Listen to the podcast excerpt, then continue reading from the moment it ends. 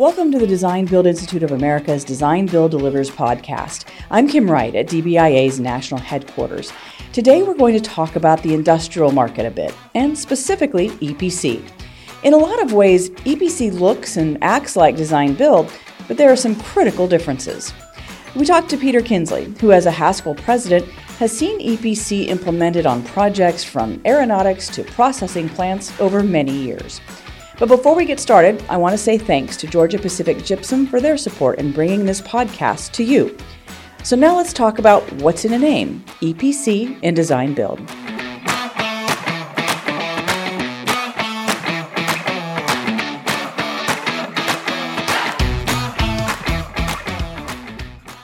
We're going to talk to Peter Kinsley about EPC. So, what is EPC? Well, EPC is an acronym for Project Delivery Method, which is Engineer, Procure, Construct. Very similar to Design Build. In fact, I would argue that it's the same as Design Build. It's a form of Design Build, and it's an acronym largely used in the manufacturing space in which there's a process component to it.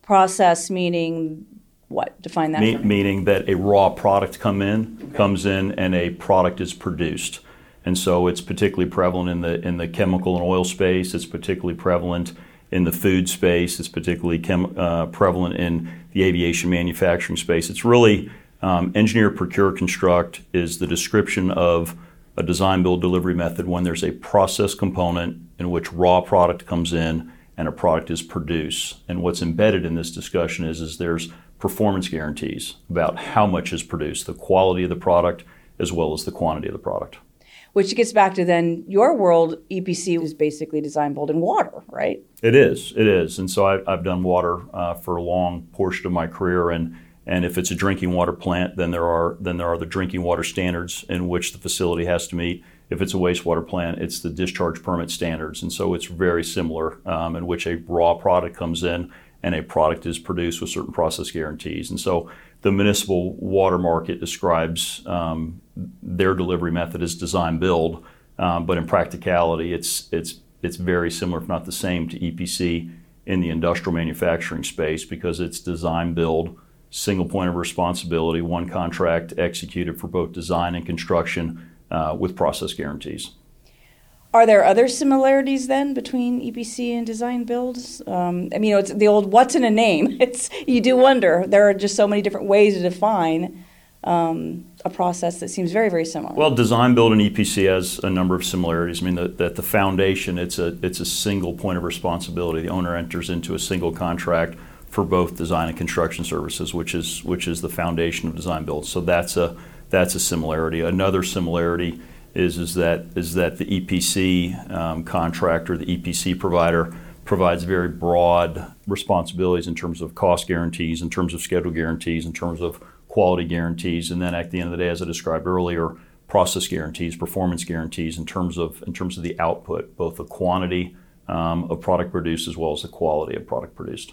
Is it really just a name difference, or are there really significant reasons why it would be EPC over design build? Well, I, I think uh, it's an acronym, and I think it's an acronym that's widely used in the industrial manufacturing space. Um, and, and so it is um, what's recognized in that space. So it's an important acronym um, because, because industrial manufacturing customers in that industry is going to recognize EPC um, and not design build. Um, I was describing essentially the execution of project and the similarities of design build in the water space. Um, but I would, I would say that EPC in the industrial space um, has got some differences from, let's call it design build in the building space. Um, and the center of it really is the process guarantees and the process equipment um, that drives these facilities. And so EPC projects are, are process driven facilities in which the process drives design in lieu of with a building, it's many times architectural aesthetics, um, structural design is what drives it. In the EPC space, the process design um, drives design, and then more consideration is given to the building that essentially goes around the process. Right. Does EPC predate design build? I mean, design build, if you look at it in the scheme of things, is relatively young. Um, is EPC something that's even predated that? No, I don't know the answer to that in terms of timing. I will tell you that EPC is very prevalent in the manufacturing space, has been for a long time. Um, I think that the industrial private market doesn't have some of the impediments of public procurement. Um, and, and so I think the I think EPC and the execution of projects using that form of delivery has been in application for a long time. You know, my employer Haskell's been in business for 54 years, and, and we've been doing EPC industrial facilities uh, for decades. If you're a successful design build team, you're a successful design builder. Is that something that you would then potentially also then find that that same skill set valuable in EPC, or is that really very sector specific work? If you're an EPC guy, you're an EPC guy. If design, design builder, yeah, I think that's builder. a I think that's a really important question, and I would say um, there are a number of similarities, but there are some a number of distinct different differences in skill set, and and so I'll start with the similarities first. I think I think the concept of of integrating all parties and collaborating and working as a team is common between EPC and design build, and and if you're going to extract the greatest value out of either delivery method, you need to have project teams that are composed of people that that um, like to work in an environment in which those kind of barriers are torn down and and um, are very collaborative and and, and the relationships are trust based, and that's how the value is maximized. So uh, that's that's common between design build and common between EPC. I think where the differences um, are more largely driven by facility type.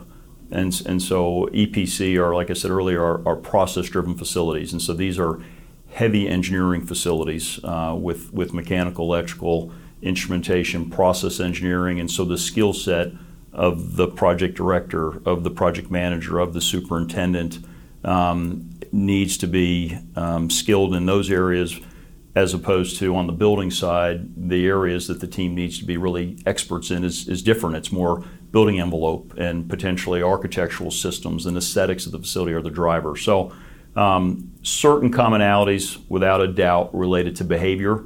Um, and then I would say that then it becomes a more technical expertise based on facility type. Right.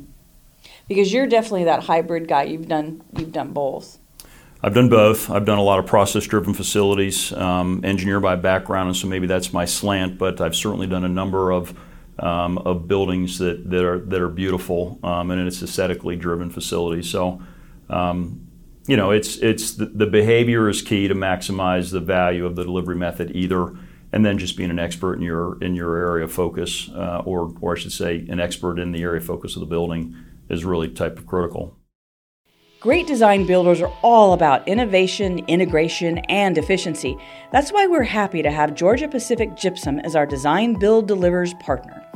The DensElement barrier system with AquaKOR technology from Georgia Pacific Gypsum creates the water resistive and air barrier within, eliminating the need for an additional on site crew to apply a separate WRBAB. This innovative product provides a high performance integrated sheathing solution for architects concerned with preserving the integrity of their building designs and offers contractors better control of their project schedules and potential time savings.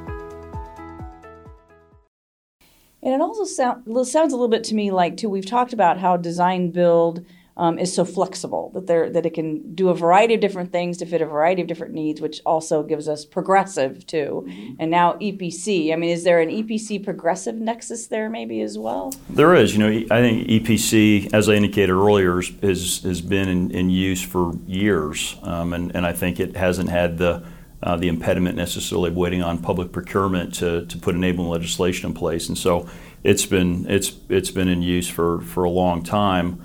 Um, and, so I think I think what's driving um, the continued use of it and continued growth is you know manufacturers are are looking to outsource more of their services, and so they're cutting staff. And in the industrial space, it's all about speed to market, which is a great fit for for EPC because of all the benefits of, of a single point of responsibility.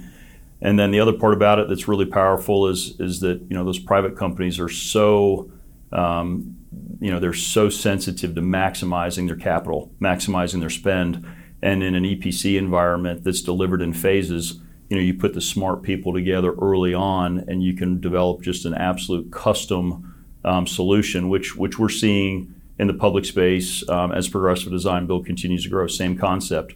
Uh, the projects um, are largely selected on qualifications, um, and you put the team together early on at project concept and you develop a custom solution. And, and so those are commonalities. And, and, um, and so EPC, while they don't use the term progressive design build, it's more described as a phased approach to design build. In execution, it's it's absolutely progressive design build.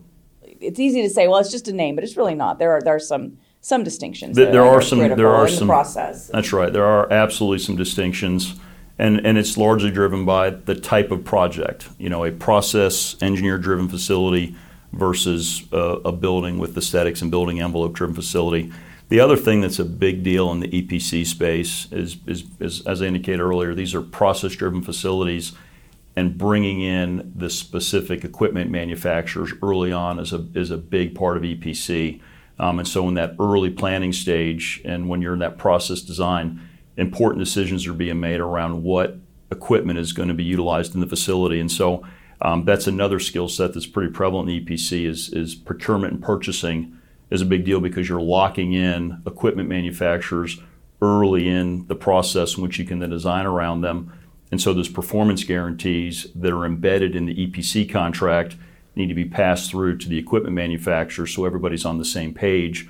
Um, and so the obligations that the EPC contractor has to the owner are the same that the equipment manufacturers has to the EPC contractor. So then I see where that collaboration becomes so critical because you are talking about people that, that are vital to the team, particularly those those specialty trades and the, right. the, the, ex, the, experts in those little niche areas. They are. EPC, EPC contracts, the teams can get large. They can get large because of that. In, in a building setting, um, you don't always have specialty contractors that are, that are brought in early wouldn't be unusual to, to have an electrician engage and, and, a, and a mechanical contractor HVAC side of things. That that certainly happens in a design build setting, which there's captive subs that that are part of a team. More prevalent in an EPC environment, particularly around the the process equipment that's being used, because it is absolutely critical um, to to how this facility will operate and and meet the owner's objectives. We were talking about various sectors that. Um, EPC has been um, very successfully used in, I think aviation is one of those. Yeah, that's correct. As I talked about earlier, you know, EPC is used in manufacturing facilities when there's a raw product that comes in that ultimately produces a, a finished product. And so you see it in the chemical and petrochemical market, the oil and gas. Um, you see it in the pulp and paper, the pharmaceuticals, uh, but you also see it in the aviation, and not aviation in the sense of terminals, but aviation in the sense of advanced manufacturing in the aviation market. In other words, making parts for planes. Um, and so you see EPC um, contracts done um, for uh, for the, the, the different manufacturers in that marketplace. Which is interesting because we have seen so much design build growth then in the actual facility side. So we're seeing EPC actually producing the the um, airplanes and the parts needed for the planes, and then you've got design build producing the facilities that they ultimately fly out of. So that's an interesting nexus. it, it is, and and um, you know that market at times even approaches it in, in two different bites that they will enter into a design build contract in the manufacturing space for all their site development and construction of the building. And then they'll hire a specialty firm to, to come in and do all the process mechanical internally um, as an EPC engagement. So there are sometimes they approach it in two different bites design build for site development in their in their building, EPC for their uh, for the internals, if you will. And um, there are there are a handful of firms in the marketplace um, that will EPC the whole facility, site development, the building, and all the interior, um, which is which is you know Haskell happens to be one of those. Um, and so we'll EPC a total facility, site development, building, and all the internal workings. And there and there are other firms certainly out in the marketplace that do that as well. And so, another important topic in the EPC um, space is the startup and commissioning these facilities.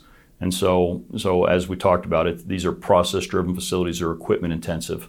Um, and so, that's a significant part of delivering an EPC project is the startup and commissioning of, of the of the facility. And it so it begins with individual pieces of equipment, in which you start these pieces of equipment, and then as individual pieces of equipment are ready, you then demonstrate systems um, and then ultimately systems become total facilities. Um, and so it's not unusual to, to have a very detailed kind of plan in which you start up equipment, start up systems, start up facilities, have, uh, have a more modest production rate on finished product uh, that ramps up uh, over a period of time, and ultimately you have to demonstrate um, under performance guarantee what your, what your production um, and quality uh, requirements are in the contract towards the tail end. And it's not unusual to have to demonstrate that on a sustained period of time um, to meet your contractual obligation. So and commissioning is a is a very big deal in the EPC world and a very big deal in the in the water space as well. We always talk about innovation and how the collaborative pro- approach of design build and progressive and other help so much with innovation. Would, would the same be true in EPC? Are you seeing the same type of benefit out of an EPC environment? You, you absolutely do, and, and in some ways it might even be greater potential just because because these projects are large and they're complex and they're and there are you're touching all systems, if you will, and so you know it's that's the power of EPC, the power of design build is is that when you when you bring the experts in early um, at, at early project conception. Um, it's that engagement, it's that collaboration and exchange between ideas that ultimately produces the, the, the optimal facility. And so there's lots of room uh, for innovation in the EPC space. I think we're seeing it all the time. That's great, Peter. Thank you so much. You're welcome. Happy to do it.